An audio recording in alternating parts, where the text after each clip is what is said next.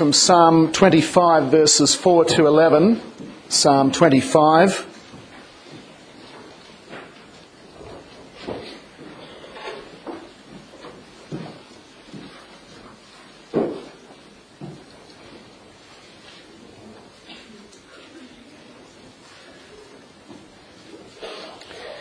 Starting at verse 4, "Make me know thy ways, O Lord, teach me thy paths. Lead me in thy truth and teach me, for thou art the God of my salvation. For thee I wait all the day. Remember, O Lord, thy compassion and thy loving kindnesses, for they have been from of old. Do not remember the sins of my youth or my transgressions. According to thy loving kindness, remember thou me, for thy goodness' sake, O Lord. Good and upright is the Lord. Therefore he instructs sinners in the way. He leads the humble in justice, and he teaches the humble his way. All the paths of the Lord are loving kindness and truth to those who keep his covenant and his testimonies. For thy name's sake, O Lord, pardon my iniquity, for it is great." And in this reading, it is especially the verse, what is said in verse 9, that bears upon the text and the sermon for today, that the Lord teaches the humble his way. You need to be humble in order to learn of that teaching. And we read then from Matthew 20, which certainly deals with that matter of humility. Matthew 20. I'll read verses 17 through to 28, the text for the sermon, verses 20 to 28.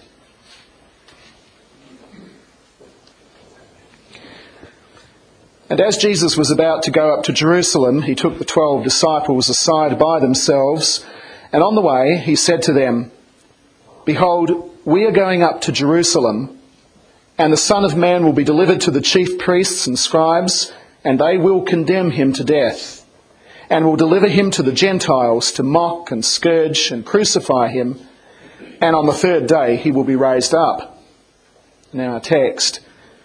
"Then the mother of the sons of Zebedee came to him with her sons, bowing down and making a request of him. And he said to her, 'What do you wish?' She said to him, 'Command that in your kingdom these two sons of mine may sit, one on your right and one on your left.' But Jesus answered and said, 'You do not know what you are asking for. Are you able to drink the cup that I am about to drink?' They said to him, 'We are able.' He said to them, 'My cup you shall drink, but to sit on my right and on my left, this is not mine to give, but it is for those for whom it has been prepared by my Father.' And hearing this, the 10 became indignant with the two brothers. But Jesus called them to himself and said, 'You know that the rulers of the Gentiles lord it over them, and their great men exercise authority over them. It is not so among you, but whoever wishes to become great among you shall be your servant, and whoever wishes to be first among you shall be your slave. Just as the Son of Man did not come to be served, but to serve, and to give his life a ransom for many.'"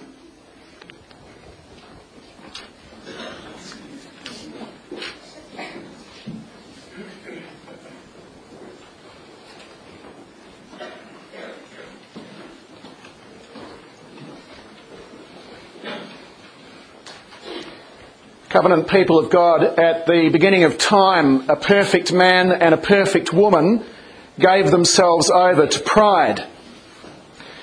The devil said to them, "You can be like God," and they fell for it. And the human race has been falling for it ever since. This is the mistake that we also make, that we want to be like God very often, rather than to be like the Lord Jesus Christ. Now, of course, the Lord Jesus Christ is God, but he has two natures. He has a divine nature. He also has a human nature. We can never be like that divine nature. We can never be like God, so far as God's incommunicable attributes are concerned, as they are called, those attributes, characteristics of God that are not communicated to his creatures, such as his eternity, his all-powerful nature, his infinity, the fact that he is all-knowing. We can never be like that, but we can be like the Lord Jesus Christ. By God's gracious help, we can be like the Lord Jesus Christ concerning his human nature. And it is God's intention that we should be.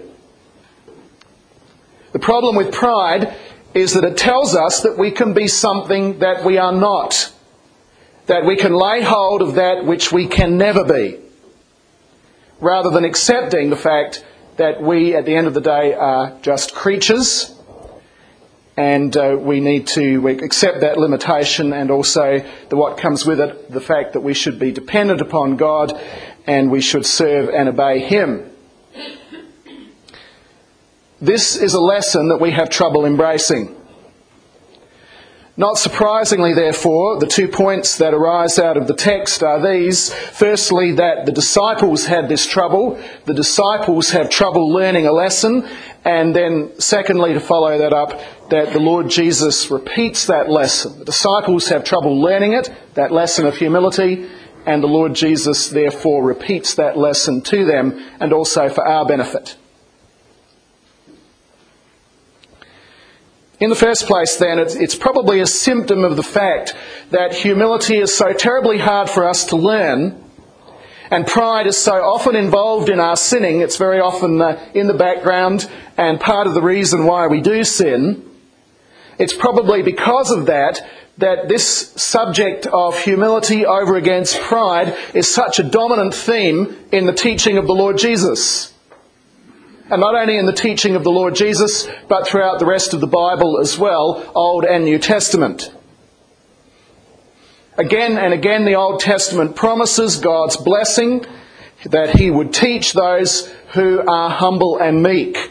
We read already of that in the Psalm, another Psalm that makes the same point, Psalm 37 verse 11, God's promised blessing to the humble and meek. And of course the Beatitudes in Matthew 5 take up that same teaching of the promise of blessing to those who are humble and meek.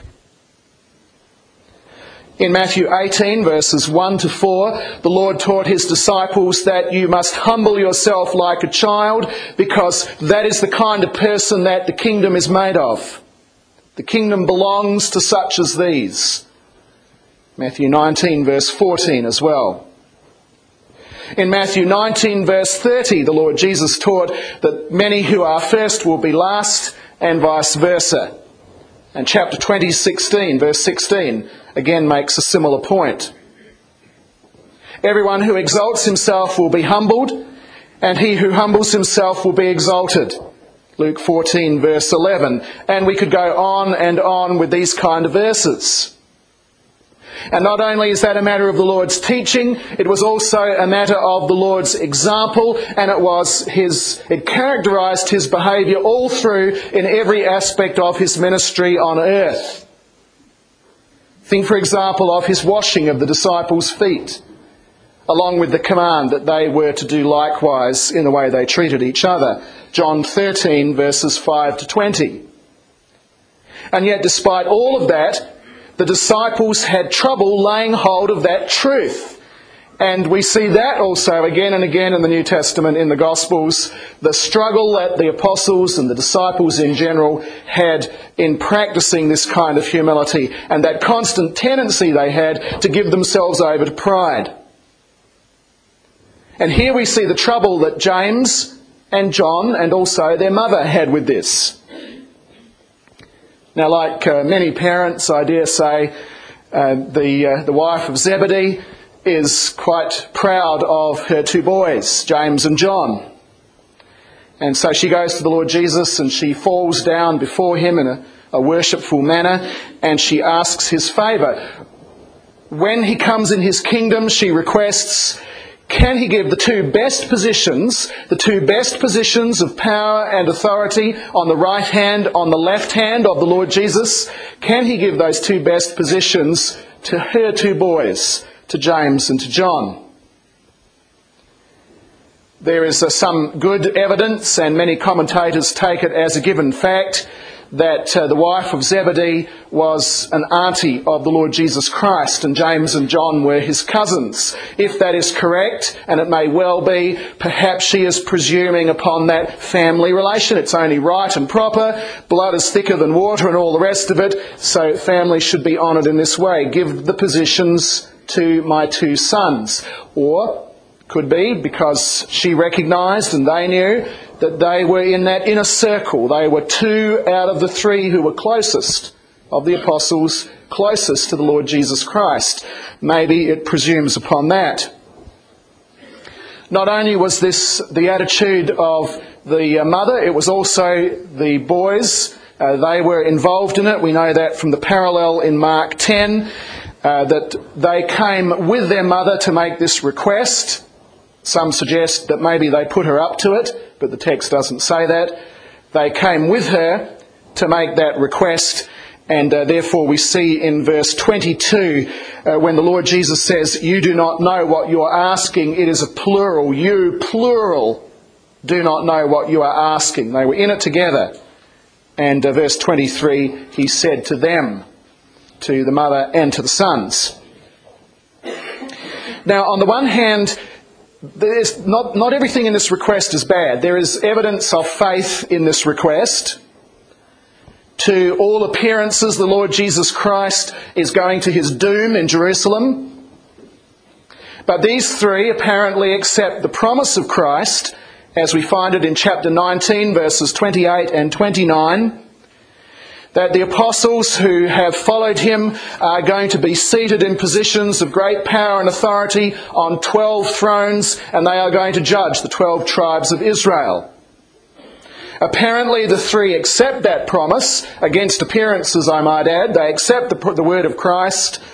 The only thing is that out of those 12 thrones, they like the best two for James and John. But on the other hand, as we shall see, there is this positive side of it. But on the other hand, there is also something that is wrong with this, and that is that they are reducing the kingdom of the Lord Jesus Christ and the nature of his rule to that which is of a worldly kind, to that which characterises political kingdoms. That's a serious problem with their attitude. And this is something that we often find in the life of the church, that there are those, many of us, who desire to be useful in God's kingdom. We desire to do things in the church. We desire to be useful in God's kingdom, but our motives are mixed. In part it is because we want to be faithful, we want to serve God and give his glory, but there's another part of us that wants to be first and up front, that wants to be seen to be making these contributions and so on. The ease with which humility deserts even the best is seen in the reaction of the other 10 apostles. When they hear what's going on, they become pretty seriously irritated. And the word that's used here is a word that's also used for the fermentation process, the fermentation of wine, which when that process occurs involves the bubbling and escape of gases. These men were seething. They were very, very vexed about what they heard from James and John. And maybe they did so, they reacted that way because they were the ones who wanted those top positions. Or maybe they had the feeling that we all have to be equal in every sense, and so nobody should be put ahead, or perhaps they thought that if we can't have it, then no one should have those positions, certainly not James and John. Now think about this for a moment. 12 out of 12 apostles, these were the ones specially chosen, these were the ones who were going to be foundational in the life of the church. 12 out of 12 of them struggled with pride and lost it when they saw others getting ahead of them. And that, brothers and sisters, ought to give us some indication of just how serious and insidious and prevalent a problem this is in the life of God's people. As we might expect, if all of the apostles struggled with this, even those who were closest to the Lord Jesus, not to forget Mum either, if that's the case, then we can expect this to be a problem for us, and it is. We see it again and again in the life of the church. We see it in those who love to be up front.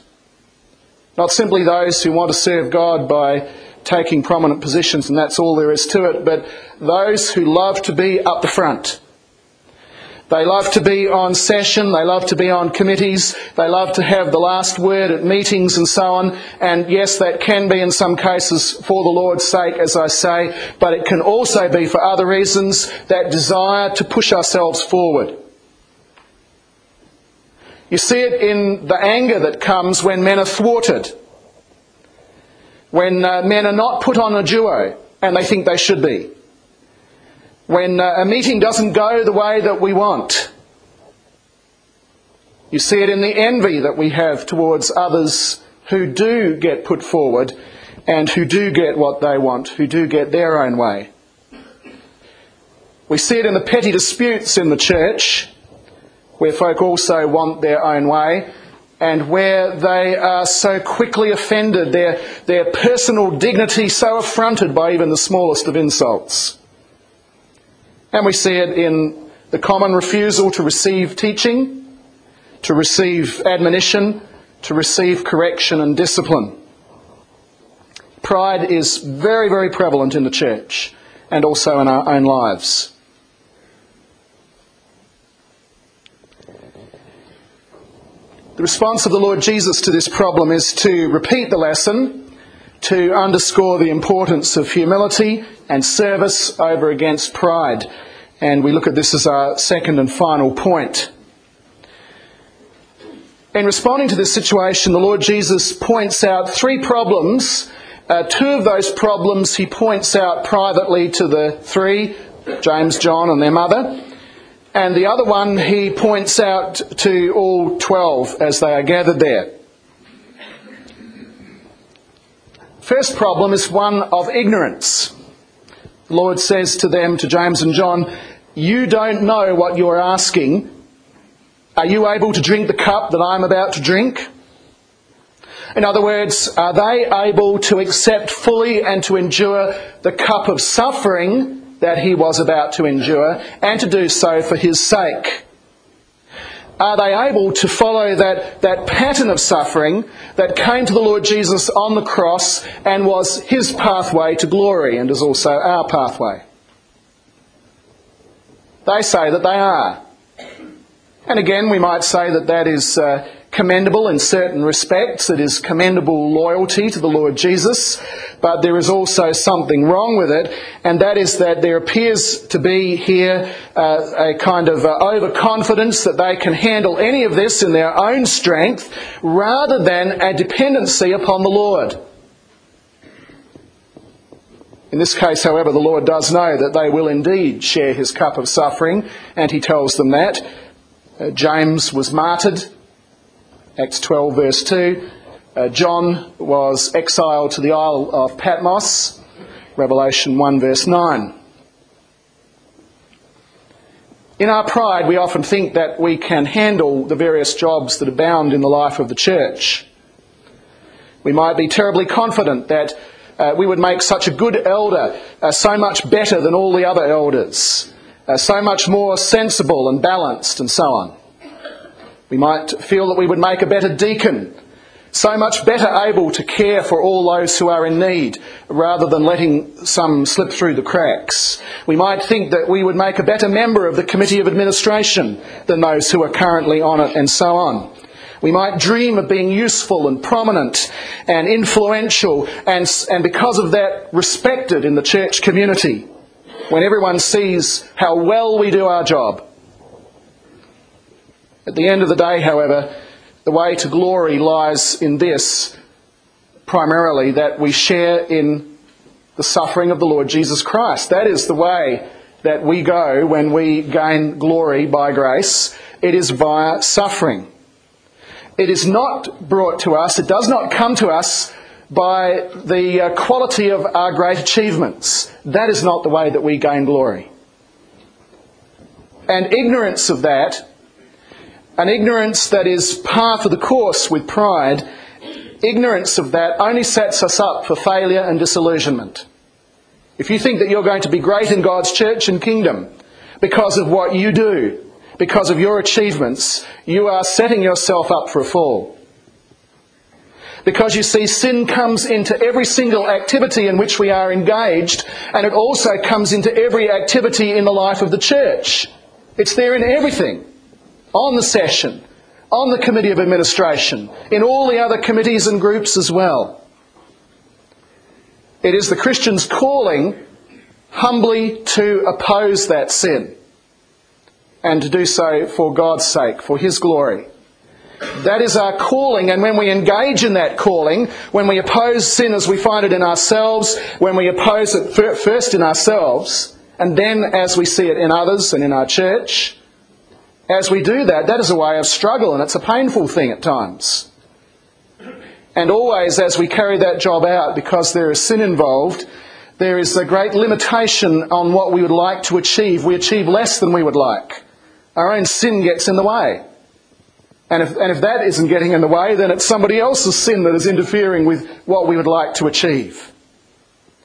And there's such limitation in that because of sin that we will never rise up to great glory in the life of God's church by means of our achievements. We can only do so by following the Lord Jesus Christ through the pathway that has been ordained for us, glory that comes via suffering, and comes in dependence upon God and His grace.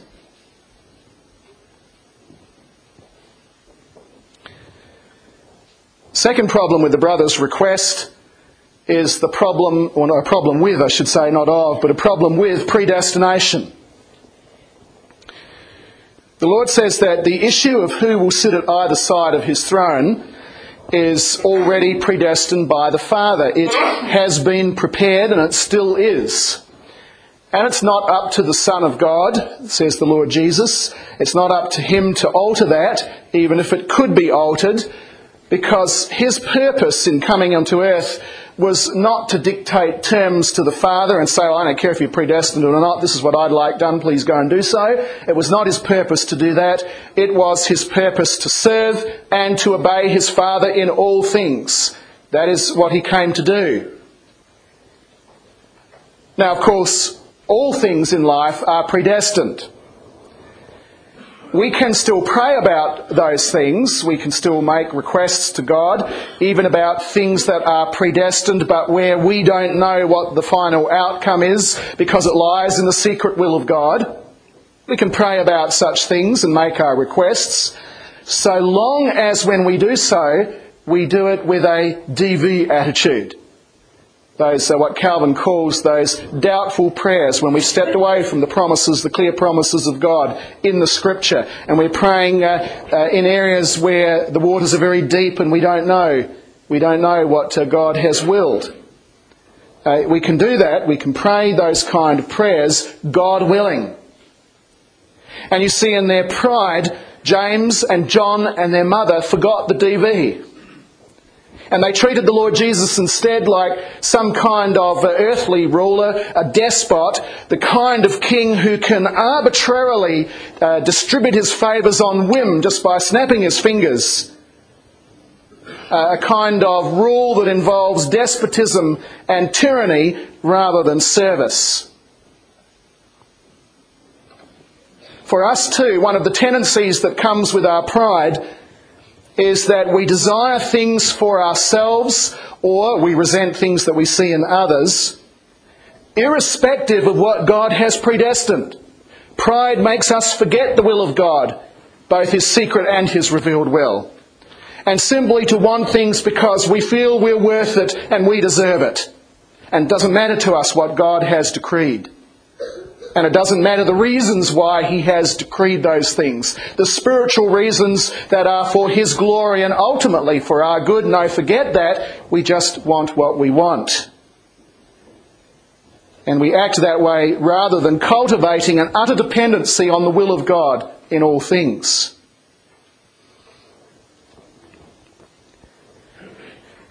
Third and final problem is what we might call a confusion of role models. Gentiles versus Jesus, that's the choice here of role models. Not only James and John, but the other 10 as well, are acting as if they take their lead from the Gentile rulers and their political kingdoms rather than from Christ and his spiritual kingdom. The Gentile rulers of the day, says the Lord Jesus, lorded over and exercise authority over their people. And both of those Greek words that are used here have enclosed in them a smaller Greek word that means down. And so the idea here is that these Gentile leaders, these rulers, they lord it down and they exercise authority down over their people. In other words, they regard themselves as superior and they put their people down. In other words, they oppress their people. That is what characterises the Gentile rulers. Most Gentile states, until the last few centuries, and many today, if you look at the developing world as well, many today have been ruled by tyrants. That is still, as I say, in some parts of the world the case. In fact, many philosophers over the centuries, especially since the time of the Renaissance, many philosophers have actually argued that this is necessary because people are stupid, and people are selfish, and therefore they need somebody who is a tyrant to rule them because he's the only one who can keep them in control. They need somebody, the ideal ruler according to some, most notably the political theorist Machiavelli, the Italian writer. He writes that the ideal prince, the ideal ruler, is someone who is ruthless and shrewd and can use propaganda and force to fool the people that he's serving them while he's actually serving himself. That's the ideal, according to Machiavelli. That's where non-Christian thought leads, when you take the Bible away as a foundation for politics and for all we do in all of life. That is what you're left with. And that has been the way it is. In ancient Greece, at the time these words, and up until the time these words were written, in ancient Greece, those rare occasions when they actually tried to practice democracy, it was a dismal failure. The world was ruled by tyrants. And even in our so-called modern democracies, like the democracy of New Zealand, even there, governments lorded over the people, and we've seen so many examples of that.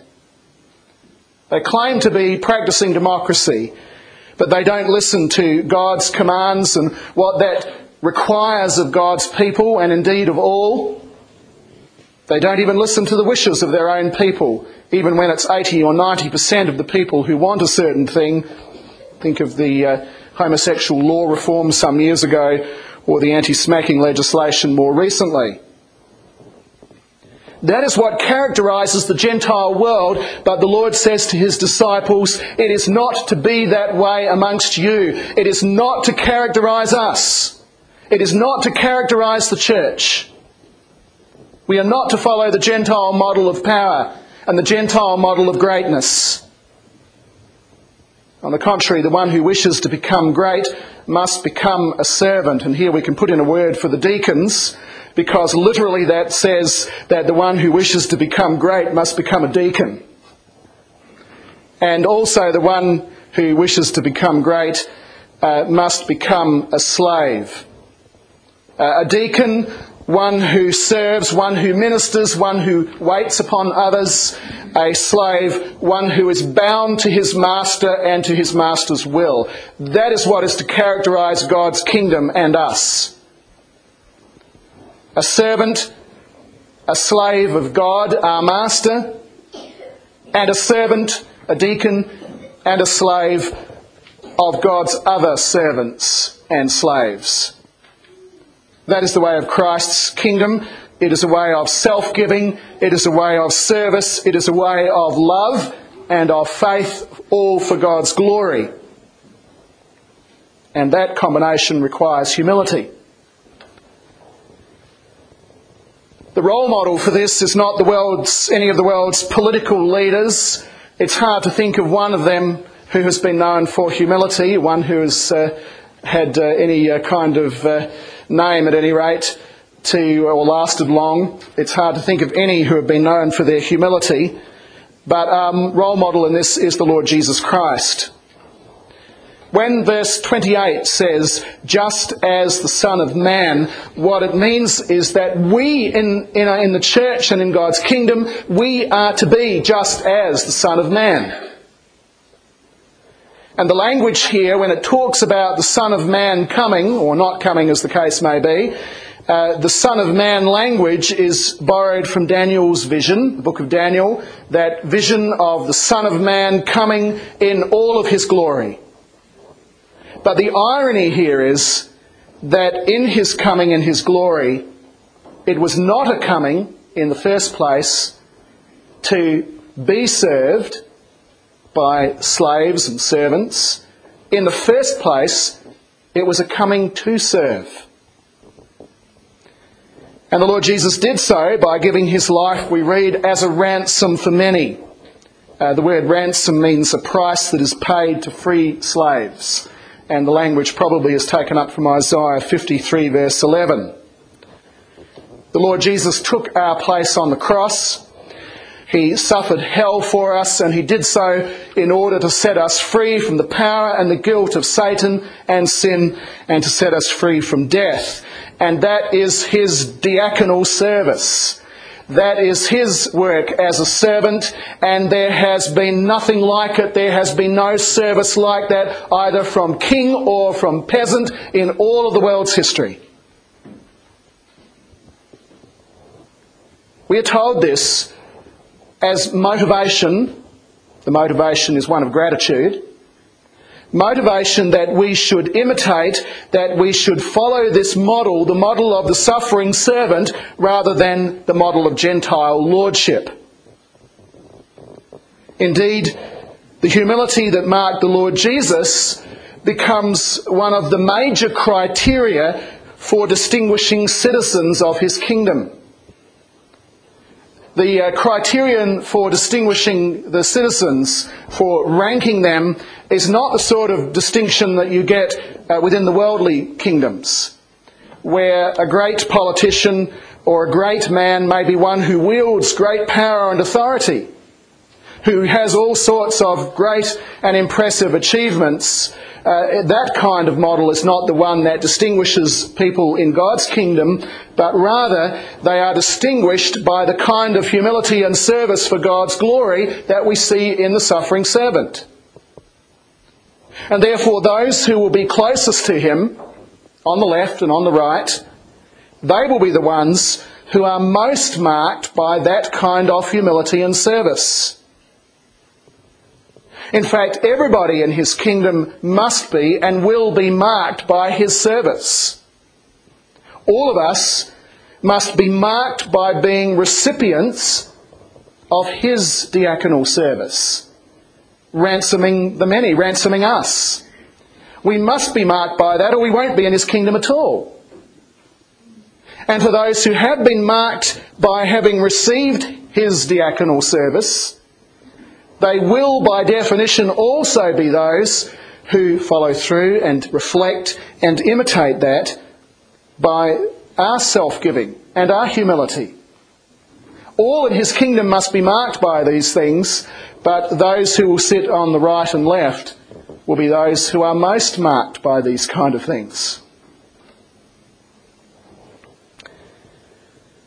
Which of the two models then is yours in your personal life and in your church life? We can call it the Helen Clark model or the suffering servant model. Which one is your model, and how can you tell? Well, with respect to our Master and how we deal with him, our God, are you consciously seeking to trust and to obey God in Jesus Christ, or do you find you keep holding on to your own will? In order to set aside your own will and to trust and obey the Master, there must be humility. Are you seeking to do everything that you do in your home life, in your church life, at work, in your studies, whatever it is that you do? Are you seeking to do it for His glory, or have you become focused on just doing it to get ahead for yourself? Just doing it to provide for your family and to live your life out, or is it done for His glory? This also requires humility. Do you submit to His instruction and to His admonition and His discipline, or do you find you keep digging in your heels? And with respect to your fellow servants as well, who comes first, them or you? Who must give way when it's a question of rights?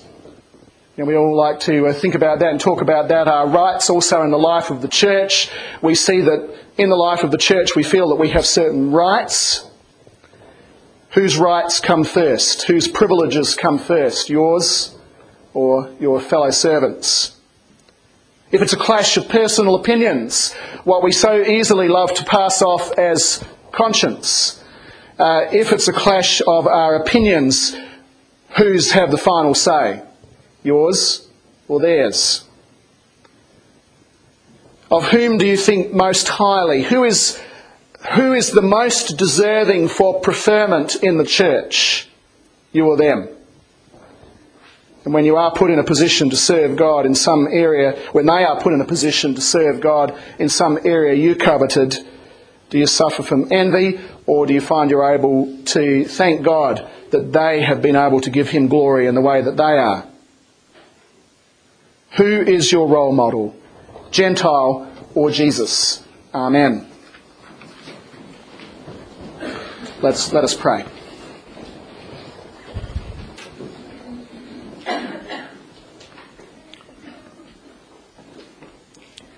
Heavenly Father, will you increase our sense that we are completely dependent upon you? Will you make us more like children in that respect? Father, enable us to submit willingly to your will and to put you and your kingdom and your righteousness first.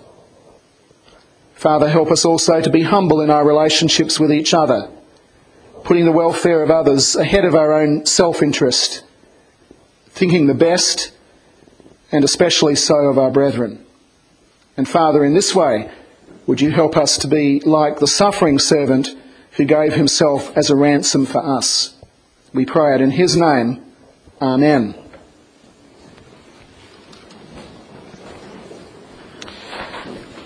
Hymn number